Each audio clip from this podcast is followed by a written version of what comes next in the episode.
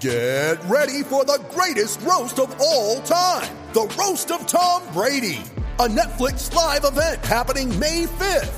Hosted by Kevin Hart, the seven time world champion gets his cleats held to the fire by famous friends and frenemies on an unforgettable night where everything is fair game. Tune in on May 5th at 5 p.m. Pacific time for the Roast of Tom Brady, live only on Netflix. It's only a kick, a jump, a block. It's only a serve. It's only a tackle, a run. It's only for the fans.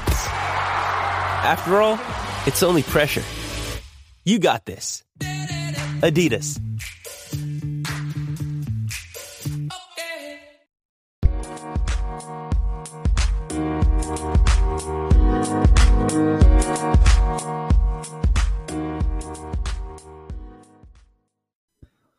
We are live. It is a Thursday edition of the Standing Room Spartans podcast. I'm actually live on a Thursday. Uh, normally record these at least a day before uh, publishing, but due to some scheduling uh, circumstances, had to record actually on Thursday morning here. So it's coming out to you a little later than I normally um, do. Like I said, normally I, I record on Wednesday that way, first thing in the morning on Thursday, it's out. Uh, and you can listen to it on the way to work or something like that. So if you're hearing this now, I apologize if it's part of your normal Thursday morning commute. Uh, I do apologize for being a little late here today, but uh, maybe you can do it on your way home if you're walking the dog later today, uh, whatever the case may be. Uh, we actually have a uh, a new standing room dog, standing room pooch. Uh, Luna has joined the Parker household here. I uh, got a new dog this week, so she's been a little bit of a handful for me, but uh, again, we'll, we'll, make sure we get this thing out on time for you. No problems uh, the rest of the way here. But today, um, like I said, the last couple weeks, we were really dialing this thing into the the preview, into the season. And today, I want to talk about two different situations here and what might lead to them. So the predictions are coming up. Uh, we'll we'll come around the corner here uh, the the Monday of the game week uh, of the first Rutgers game. Um, we're going to go through Scott and I the the whole predictions, what we think is going to happen through this 2020 uh, MSU season, the Big Ten season. Um, we'll we'll get to all of that, but I, I kind of was looking at two different scenarios here. You know, Mel Tucker and this staff find a way. The, this team finds a way to go above 500, to go five and three, have a great year in the first year of this coaching staff. On the other side of it, uh, we go under 500. We go three and five. We go, uh, you know, two and six, whatever the case may be. Um, whether we want to include or or not include that uh, final ninth game of that championship week against against a Purdue, against a Nebraska, against somebody in that tier um, is kind of where I'm projecting us right now. But again, that could vary, depend on if we do win one game for the first eight. If we do win five games through the first eight, that might change. But um, let's let's get into it here. So basically, I have three kind of maybe not underrated or off the radar storylines or reasons, but I got three reasons that MSU would go above 500 and three reasons they would go below 500. Uh, and we're going to disclude the quarterback situation because uh, that's the most obvious. That, that's the one where we all know hey, if, if we find a quarterback, quarterback plays well, we can go out there and win some ball games. If we can't find a quarterback, the position's a mess all year. We're not going to win much, many, many games this year. And I think that goes without saying that that doesn't really need to be expanded upon here today. So I got really six storylines that we're going to be following here this year. We'll start with three reasons that MSU goes above 500, and we'll finish off with three reasons they might go below 500. And we'll jump in here Three reasons MSU goes above 500 here in 2020. The first one would be offensive line health or cohesion or however you want to put that. Now, they've uh, there's there's been some stories coming out of camp here or camp practice, whatever you want to call it. that the offensive line has been doing a lot more kind of injury prevention work, a lot more stretching, a lot more flexibility training, uh, things like that to to really try to work on those soft tissues, to really try to work on those knees, and make sure that this group can stay healthy. Because look, last season in 2019. Uh, the top seven Michigan State offensive linemen missed a combined 42 games. Uh, between 11 players, there was seven different starting combinations. Uh, 2018, it was the same deal, right? Nine different starting combinations across that offensive line. And if we're looking for a team to go out there and go five and three, to to go out there and, um, you know, even if it's five and four w- with that fin- final game, this this offensive line is going to need to stay intact. This offensive line is going to need to play well. It's going to be a little bit of a new scheme here with Jay Johnson coming in, a little bit more zone blocking in the run game and they're going to have to to figure that out together as a unit. You know, that offensive line units the the probably biggest most important group on the team to be playing together uh, with the offensive line with the defensive backs those are the two most important groups where you and your unit you have to be on the same page or else bad things are going to happen so this offensive line being able to stay healthy stay out on the field and work together is going to be super super important now we're looking at this right tackle spot, right? Just uh, Jordan Reid, excuse me, um, has opted out. It doesn't look like he's going to be returning, so there's an open spot there. He's been the only stable presence on that offensive line the last couple years. You know, he's started the last you know 26 games, I think it is, and he's been the one consistent guy in there, and, and so you can say what you want about maybe his skill level, about his ability on the field, but at the end of the day, just having him in there has been such a huge reason that there's been any success on that offensive line. So we're missing that, and we're we're going to figure out how to replace him on that right tackle spot. There was some uh, reports out here.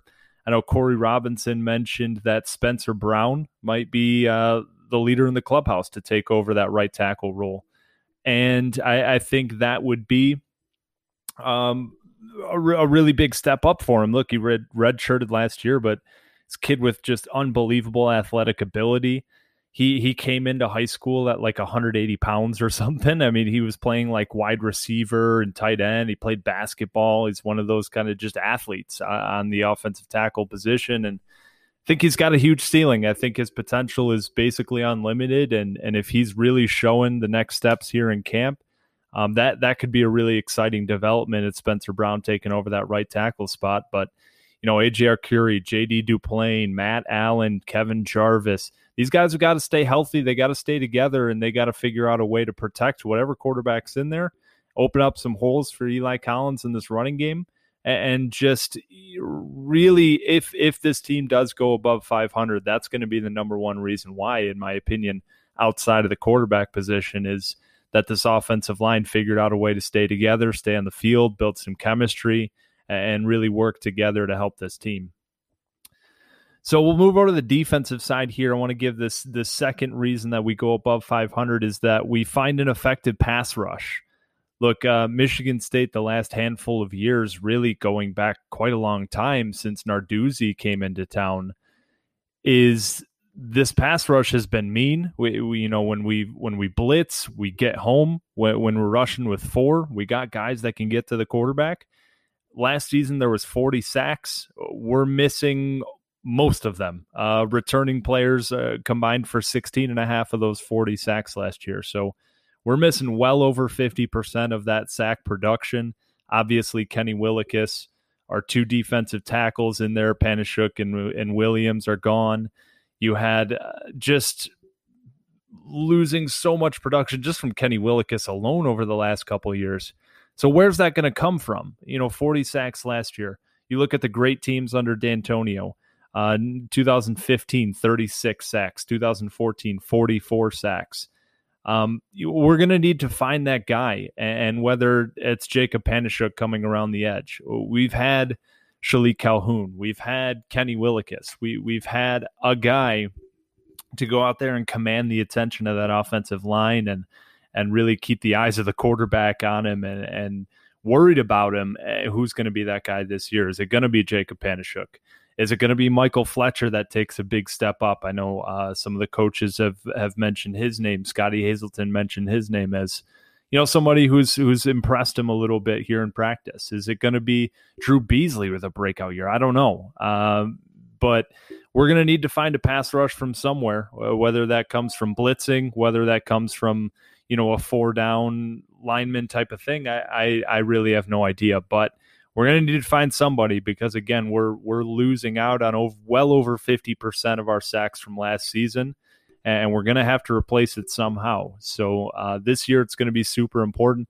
We're going to need to get after these quarterbacks man. Um, there's some good ones around the conference that we're going to be playing. Uh, penn state sean clifford's a good player. Obviously we know justin fields at ohio state. Um, there's talks about joe milton being the next cam newton over there in ann arbor uh, but there's just a lot of good quarterbacks. Michael Penix in Indiana is a great player. Uh, Ramsey coming in from Indiana, he's going to Northwestern. He's a good quarterback. So we're, we're going to need to find a way to get these guys off their rhythm. And a good pass rush is obviously a big key to that. So who's going to be that next pass rusher that steps up, makes plays for this defense, makes life a little bit easier for these um, kind of inexperienced cornerbacks um, and makes our passing uh, defense a little bit more stout. Uh, we're going to need to really figure that out. So if if this team does go above 500, I think that's going to be a huge reason why. Is we found some pass rushers, we found an ability to, you know, whether that's just good players making plays with four down linemen, or whether that's you know Scottie Hazelton dialing up some blitzes and uh, Antjuan Simmons and Noah Harvey and some of these guys getting home. Uh, we're going to need to figure that out pretty quickly here. Last reason we go above 500 here is Tre Person taking the next step. Now, look, Scott and I have talked about this a couple times. His role is going to be really important in this defense. It's a cover three defense primarily. Uh, that's what Scottie Hazelton has run his entire career. I would be shocked if we ran anything differently. And Tre Person being that free safety that's roaming the middle of the field, that that's controlling those deep passes, that's going to be critical to this team's success. And look, he came in as a freshman, played in six games. You know, he got burned the red shirt, played, mostly special teams that year. Uh, sophomore year, came in at cornerback, played 261 snaps, had a couple pass breakups, 18 tackles, a sack. Um, but again, at cornerback, started uh, four games that year. Last year, switches over to safety, played 206 snaps, didn't start any games, but uh, 10 tackles, three pass breakups. And now he's being thrust into that starting role at safety, a position he's only played for one season.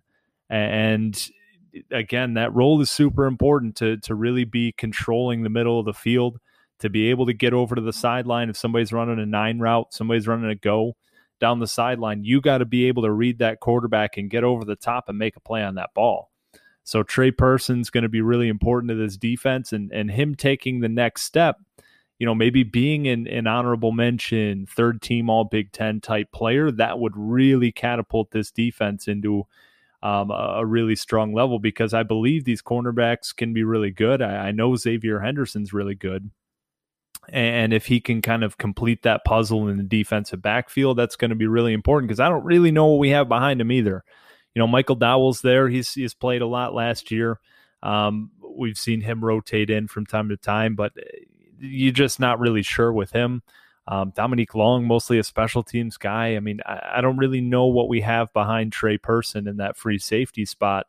Uh, Darius Snow, the freshman coming in, I think he can be a really good player, but I, I don't think that's his role. I think he's more of the Xavier Henderson, you know, playing in the box, playing that nickel kind of uh, position where you're you're really playing the run game. You're playing shallow crossing routes and stuff like that. I, I really don't think Darius Snow's the type of player that's going to be coming over the top as a as a roaming free safety, single high safety, and, making plays in that way. So Tre Person's going to be really valuable to this defense, and I think that his role is going to be really critical. And if he performs at a level that I think he is capable of, um, but if he really takes that next step in his game, that that's going to be really important for this defense. You know, we talk about the pass rush, but man, if we can shore up that defensive backfield, and Tre Person's going to be a big part of that. Um, that that's going to be huge for this team.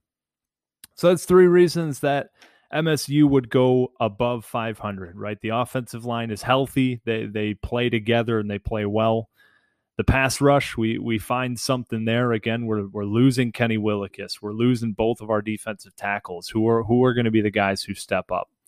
And Tre Person takes that next step at free safety. Uh, David Dowell struggled the last couple of years in coverage.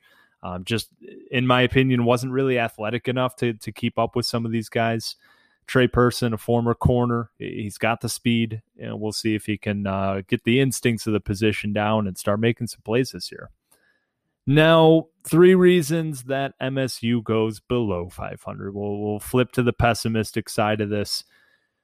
And we can look at some of these either way, right? You can flip the the first argument about the offensive line. You could say, well, if they're not healthy, if they're not a cohesive unit, if they don't figure out this new scheme, well, we probably won't go above 500 if we don't get a pass rush, that's going to be one of the reasons that we we don't go above 500 as well. And, and if Tre Person struggles, eh, maybe that's another one we could throw on there too. So you could reverse all these as well. But you know, kind of the six main storylines outside of the quarterback that I'm I'm really going to keep my eye on because I think they're really interesting and and really critical for the success of this team. So three reasons MSU might go below 500. Uh, number one is is we just can't find a go-to wide receiver option for for some of these clutch situations. I mean, look, we've been uh, looking at Michigan State the last few years, and it feels like we've always had that one guy, that that one guy that you know you can count on on third down. Uh, you're the ball's going to him. If he's lined up one on one on a on a corner, you're throwing him a jump ball, and, and you can trust that he's going to come down with it. And during that great run under Dantonio, 2000, you know, we Bennie Fowler had a great years. Uh, B.J. Cunningham had one great year. Aaron Burbridge had one great year. Uh, Tony Lippett had one great year. The last couple years, I don't really know if it was necessarily one guy. You know, it was it, it was a little bit of uh, Darrell Stewart. It was a little bit of Cody White, uh, but as much as I like this wide receiver group and I think there's a lot of potential, I think there's a lot of exciting young players. There's also just let's face it, not a whole lot of of proven commodities at that position. Um, you know, we go back to like Felton Davis. You just you count on some of these guys on third down. You know they're going to be available. You know they're going to be open, and you know the quarterback's going to be able to find them. But when you look last year, obviously we're losing our, our top two receivers from last year in Cody White and Darrell Stewart, but it goes past that. You know, we had uh, basically just over 3,100 passing yards on the year last year. We're returning only 33% of those receiving yards, and that includes Julian Barnett. And you include Julian Barnett, we're we're missing four of our top five receivers from last year. Cody White gone, Darrell Stewart gone. Julian Barnett, defense, Matt Seybert gone. Uh, you know, and then you can get down to to Tre Mosley at four, Matt Dotson at six, Trenton Gillison, C.J. Hayes, Jalen Nailor, but you're losing those clutch receivers. You're losing a guy in Cody White with 66 catches last year, Darrell Stewart with 50 catches last year. Uh, and and both of them played at a high level in 2018 as well. You know, 50 catches, 40 catches. So that's going to be such a key to this team and and one of the reasons that, you know, if if we end up going 2 and 6, we end up going 3 and 5 and we're looking back at the end of this year like you know, man, what happened? Uh, that could be a big key is it was we're just hey, there's a lot of talent but we just weren't able to find that one go-to guy, that that Rocky Lombardi, that Peyton Thorne, that Theo Day can go to on third and five, that can go to in the red zone and, and know that they're available and they can make a play. Uh, again, I, I, really do think this group is great and they have a lot of potential. Jayden Reed coming over from Western Michigan, he's a guy with production under his belt, but it didn't happen at Michigan State. It didn't happen in the Big Ten. And as much as I, I'm been a big proponent of him and been a big proponent of saying, look, this kid dominated the MAC as a true freshman, stepped in right away to that number one receiving role, dominated. He put up over 100 yards against Syracuse, the one Power Five team they played the whole year. I'm confident that he can step in. But look, again, we haven't seen it. And that just makes me a little bit nervous. And so, what are we going to do this year? Are we going to turn to one of these guys? Is it going to be more of a group effort? Not really sure, but but again, we look at these last few years of of Burbridge, of Lippett, of of Davis, of Cunningham, and just having that one guy we can really count on, that we can really rely on, third and five, clutch situations. And if we can't find that guy this year, that that might be one of those reasons we look back and say, ah, well, that was a pretty rough season and what what happened? We just couldn't find that number one guy. So i think that's going to be if if we look back going under 500 that might be a really crucial reason as to to why we didn't get that 500 record. Now on the other side of the ball is who's going to cover the other receivers right? You know this cornerback group um, is going to be really crucial as well. And, and again in the in the context of we we were looking back. Season's over. We we went one and seven two and eight uh, or one and seven two and six three and five whatever the case may be. And we're saying man what happened? Why why did we drop some of these games?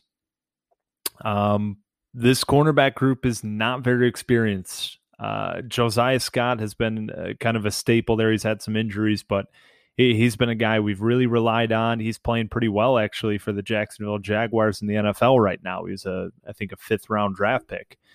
Um, and, and he's gone. Josh Butler, as many times as he got beat, as many times as he had defensive pass interference penalties, he was experienced, and, and that that counts for something, right?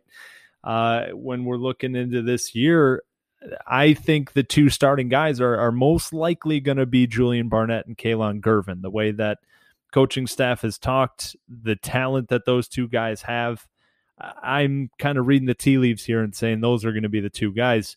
And between the two, there's one career start on at corner. Shakur Brown's going to be in the mix as well. He got five starts last season, but you're just looking around this group. Davion Williams and Chris Jackson are probably the you know the two kind of primary backups. They have a combined 33 snaps the last couple years. So, uh, you know, again, I, I like the talent, and I think these guys can be great. But when we're looking back, if if we do go under 500, we're saying what what went wrong maybe these cornerbacks just aren't ready for that number one, number two role, and and maybe they get beat a couple times down the field. Maybe they get grabby and a little too physical, and you know they end up giving up a lot of pass interference penalties and and allowing the offense a free 15 yards, a free first down. But again, eh, there's just not a lot of experience, and that has to make you nervous. As much as we like the talent the inexperience always always has to keep you have to keep an eye on it because it's just something where you have to prove yourself in this conference man. Big 10 is is right up there with the sec and i know that sounds nuts but we see it time and time again. Bowl game last year minnesota went down and beat auburn's ass up and down the field. I mean of course ohio state and alabama eh, you know you can argue that they're kind of on that upper tier and oh well the rest of the SEC is just so much better than any other conference. I really don't believe that. I think that they are the best conference in the country, but I, don't think it's leaps and bounds like people really think. You know, Penn State could go down there and play with a lot of those teams. Um, Michigan, any given year, could go down there and, and beat the fourth, fifth best team in the conference. Wisconsin, eh, you can say all you want about the lack of talent they've gone down there in, Outback Bowls and Capital One Bowls and beat up on SEC teams uh, many times. Uh, I remember watching them. Uh, there was an LSU team, you know, before before uh, Joe Burrow and, and this high flying LSU offense. You know, they kind of had that same play style, and everybody said, "Hey, look, LSU, Wisconsin." They're they're both these you know ground and pound teams, stop the run, control the line of scrimmage, and and LSU just has the better athletes. Wisconsin went down there and just whooped their ass. So I, I really do believe that the Big Ten is can stand toe to toe with a lot of these teams. And if you're not ready, man, you're going to get exposed. And you look around at some of these receivers and and thank God we're not going to be playing some of them. You know, Rashod Bateman, uh, Rondale Moore. But there's a lot of guys that we are going to be playing. Man, Chris Olave at Ohio State. You got um, uh, Whop Philyor at Indiana. You got uh, a lot of these players that are really dynamic. And when you line up somebody like that against an inexperienced cornerback, there's a chance they can take you deep. There's a chance they can beat you one on one, and that that just makes you a little nervous, right? Eh, I'm not saying sound the alarms. I really do think this cornerback group has really special potential. Um, Julian Barnett and Kalon Gervin were both really highly rated recruits. I think they were both like top one or two players in Michigan in their class. So I, I'm not too worried about this, but again, in the context of this argument, that could be a reason that this team, you know, fails to achieve their goals at the end of this season. And I would love to see a little bit more experience coming back. But again, I, I, I do like these guys. I don't want to make it sound like, you know, I'm I'm too worried about this, but in the in this context, I, I think that's something that that we're gonna have to keep an eye on throughout this season. Now, the last thing that we'll talk about, you know, the the last reason that hey, team finished under 500. What happened is that this new running scheme just just doesn't really click. We're not really getting the ground yards that we're looking for. Um, again, it's going to be a little bit more of a zone blocking running scheme. Think about what Kyle Shanahan's doing in in San Francisco. Um, it it simplifies things for the offensive line. It, it makes it really a little bit more reliant on the running backs to just find the holes and hit them. Um, you're you're looking for these one cut kind of running backs who you're just looking to find a hole and hit it for five, seven yards, whatever the case may be. But um, the offensive line, you're you're blocking an area. You're not blocking a guy, uh, right? So whether that means there's nobody in front of you and you're getting up to the second level on a linebacker, or there's somebody in your face, you're blocking that guy, right? It, it makes it a little bit more simple and it's a running scheme I like. And I think Eli Collins fits really well because I think he's got great vision. And I do like simplifying things for this offensive line as much as we can. Um, but if if it just doesn't work for some reason, you know, the the lack of practices and the lack of um, on the field practice ha- having an impact on on guys' timing and and just there's a whole lot of reasons it could go wrong, right? Last season, Eli Collins ran for four and a half yards a carry. Behind him, the running backs Connor Heyward 3.3, Anthony Williams 3.1, Brandon Wright 2.7. That that's not getting the job done. That is not going to win you games in the Big Ten. You go back to when we were rolling again, 2015. Uh, Gerald Holmes 4.9, LJ Scott 4.8, uh, Madre London 4.2, all over four yards a carry. 2014, the year before, with that really great offense, Delton Williams, 5.9 yards a carry, Nick Hill, 5.8 yards a carry, Jeremy Langford, the leader of the group, five and a half yards a carry. So when we're looking at the the big periods of success under Michigan State, it wasn't. I'm not looking at total rushing yards here. I don't care about that. I'm looking at yards per carry. And when we were great, excuse that sound, eh, when we were great, it was well over four yards a carry for any of the running backs that got in there. I don't care if it was the starter or the third string guy. They were getting in there, they were getting production and making plays. And last year, that just wasn't the case. Again, uh, Eli Collins, for as great a year as he had, he had four and a half yards a carry. That would have been last on the team in 2014. He, that's a full yard behind Jeremy Langford, what, what he put out there. That's a half a yard behind Gerald Holmes in 2015 it's just not getting the job done, especially when you look at the backups coming in and barely getting three yards of carry. So that's going to be really crucial. You know, if, again, we're, we're looking back at the end of this year. What happened, man? Uh, just couldn't establish that running game and, and couldn't figure things out with this new scheme. And, and guys were, we're still running for barely four yards to carry, three and a half yards to carry, just unable to really get ahead of the sticks right? Because it's so crucial. And and I hate the the idea that you know, hey, first and ten, we're running the ball. First and ten, we're running the ball. It just gets way too predictable, and and that was one of the things we hated so much towards the end of Dantonio's t- tenure. But look when when you are running the ball on first down, which is what you're doing a lot of the time, you want to get ahead of these sticks, man. You you can't get into a position where you're playing second and nine, second and eight. You want to be running second and five, second and four. That makes your life so much easier as an offensive play caller, as a quarterback, as an offense in general, right? When when you're lining up there at second and four, you have a lot more room for error uh, on those next two plays. You can take a shot down the field. You can do anything you want, knowing that you know, hey, we got two chances at four yards here. You know, we we can really open up the playbook.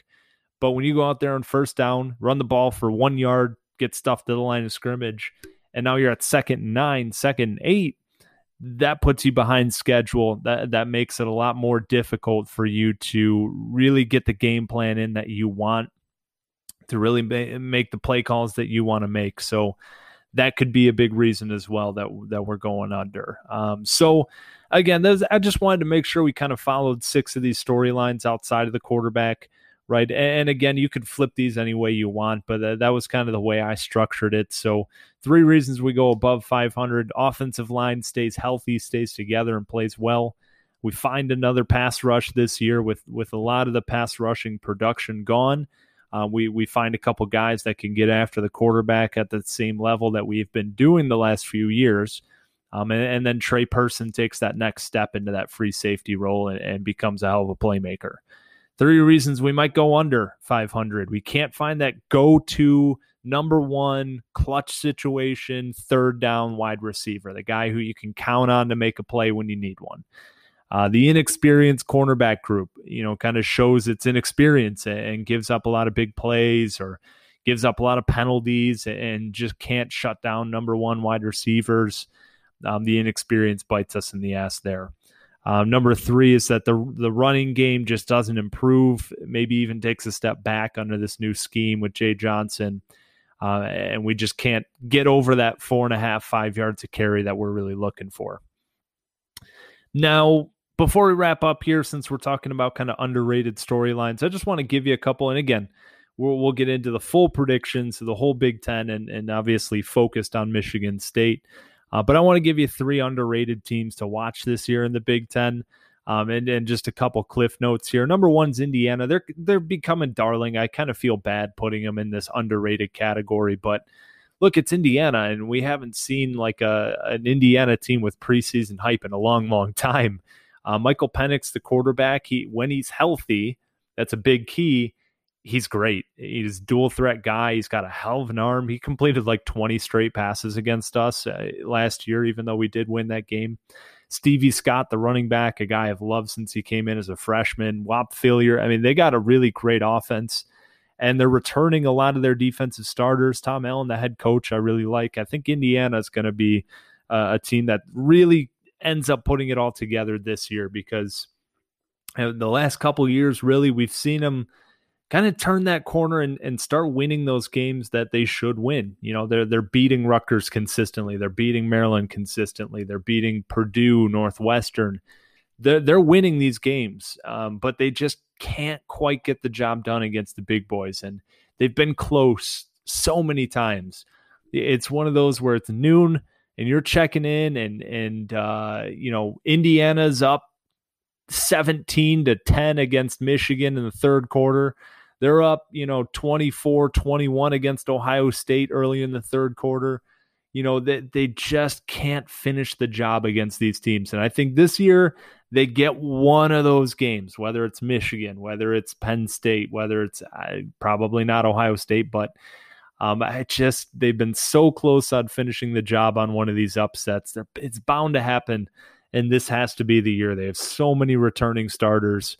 You know, this this was the this I the whole COVID thing, it sucks for everybody, right? But man, I, it hurt for Tom Allen, and and I'm hoping for their sake, you know, for Michigan State's sake, it would suck, but. Um, I, I, really do hope for their sake that all these guys decide to come back, you know, without losing that year of eligibility, because they they could have a really great team next year if they decide to do that. Northwestern, they sucked last year. Let's just be honest. Um, they had that that transfer quarterback from Clemson that I talked about on uh, if if any if I got any carryover listeners here from the Downtown Spartans podcast. Um, they had a transfer five star kid from Clemson, um, Hunter or something. I, I don't even remember his name now. Lots of hype. You know, we are thinking, man, if Pat, Pat Fitzgerald, he's got the defense. We know that. If he can get one of these high flying offenses, man, it could be special. Um, we saw Clayton Thorson the last few years. He's he's been a productive, productive Big Ten quarterback. Justin Jackson was a good running back there, but we just haven't really seen that explosive Northwestern offense. Maybe this guy can can start making some real plays.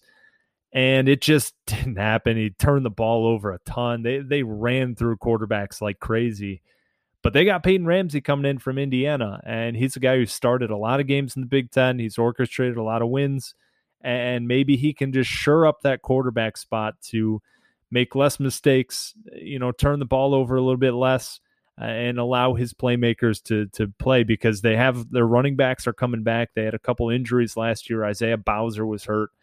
Um, so so he'll be back healthy. They actually have a really good offensive line. Rashawn Slater is like a first round draft pick type at left tackle.